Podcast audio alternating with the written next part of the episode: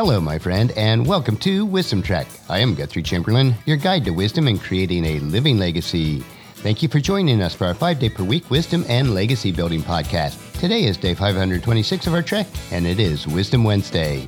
Every Wednesday along Life's Trail, we will dig for the nuggets of wisdom that are found in the book of Proverbs. Today, we will explore the first half of chapter 28. We are broadcasting from our studios at the Big House in Marietta, Ohio.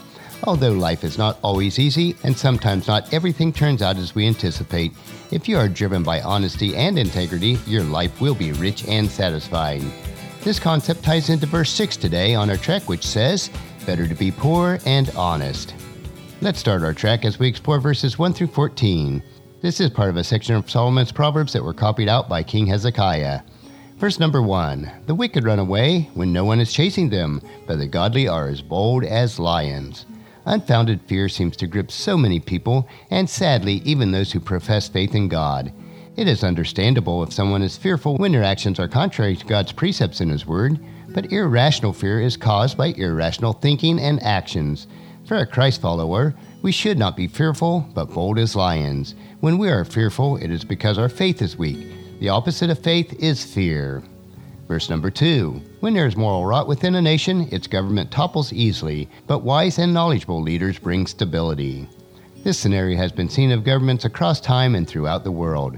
When the people of a nation no longer follow God, then all of society will be filled with moral rot. The next step is the failure of the government. Wise leaders will govern based on moral precepts, which will bring stability. Verse number 3, a poor person who oppresses the poor is like the pounding rain that destroys the crops.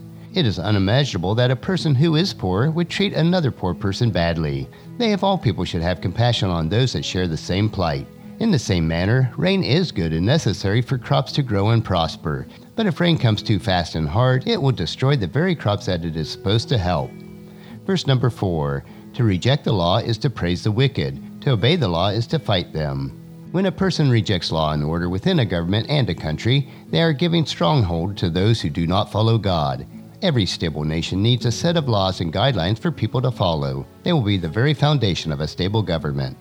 Verse number 5, evil people don't understand justice, but those who follow the Lord understand completely. We see this so often in the world today, where justice is not only misunderstood, but perverted. I suspect that this has been an issue since the fall of man.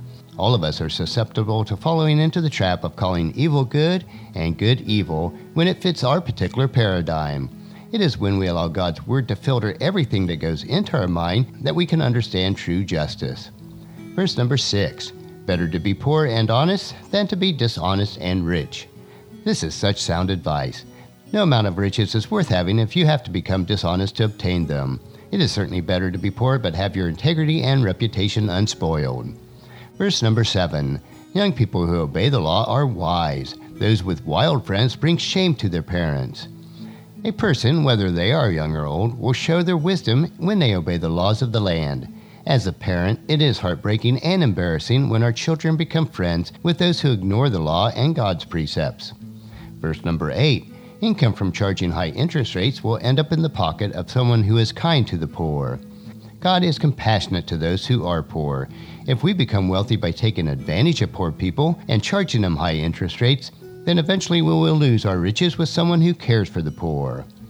Verse number 9. God detests the prayers of a person who ignores the law. All too often, we only turn to God when we are in trouble. Much of the time, the trouble is because we have ignored God's precepts. We then expect God to bail us out for our foolishness. This action is detestable to God. Verse number 10. Those who lead good people along an evil path will fall into their own trap, but the honest will inherit good things. It is a dangerous trek to lead others who try to be good down a path that is evil. When we make this a practice, don't be surprised when it will come back on us. Those who practice honesty on a continual basis will see good fruit from the good that they planted.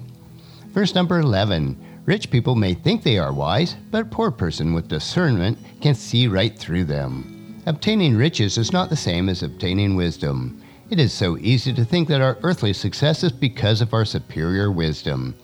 A person who is poor but rich in wisdom will more easily discern the difference. Verse number 12, when the godly succeed, everyone is glad. When the wicked take charge, people go into hiding. A good person who lives a life of integrity and is successful by doing so will make others glad and reflective. It is quite the opposite when wicked people rise up and take power. It is then that we want to hide from their presence. Verse number 13. People who conceal their sins will not prosper, but if they confess and turn from them, they will receive mercy. When we do that which is wrong, we may cover it up for a little time, but eventually it will be our downfall. The only way to have true prosperity is to turn from that which is wrong, confess it to those who are aware of it, and then ask forgiveness of anyone that we may have hurt. Verse number 14. Blessed are those who fear to do wrong, but the stubborn are headed for serious trouble.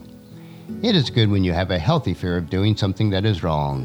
If you refuse to admit and continue in your wrong ways, then eventually it will rise up and cause you significant issues. Today on our Wisdom Trail, we continue to explore the series of Solomon's Proverbs that were assembled by King Hezekiah. These proverbs provide us with more wisdom, insight, and understanding on a myriad of relationship issues. Regardless of where you are on your walk of faith, if the precepts of Proverbs are followed, your life will be rich and satisfying. Take them and plant them in your heart so that you'll be able to reap a harvest of wisdom. I would challenge you to take just one of the precepts that we learned today in Proverbs and commit yourself to applying it to your life. Tomorrow we will hike another short trail of the Wisdom Unplugged series where we will discover an inspirational wisdom quote. So encourage your friends and family to join us and then come along with us tomorrow for another day of Wisdom Trek, creating a legacy. That will finish our trek for today. If you'd like to listen to any of the past treks or read the Wisdom Journal, they are available at wisdom-trek.com. And thank you so much for allowing me to be your guide, your mentor, but most importantly, I am your friend as I serve you through the Wisdom Trek podcast and journal.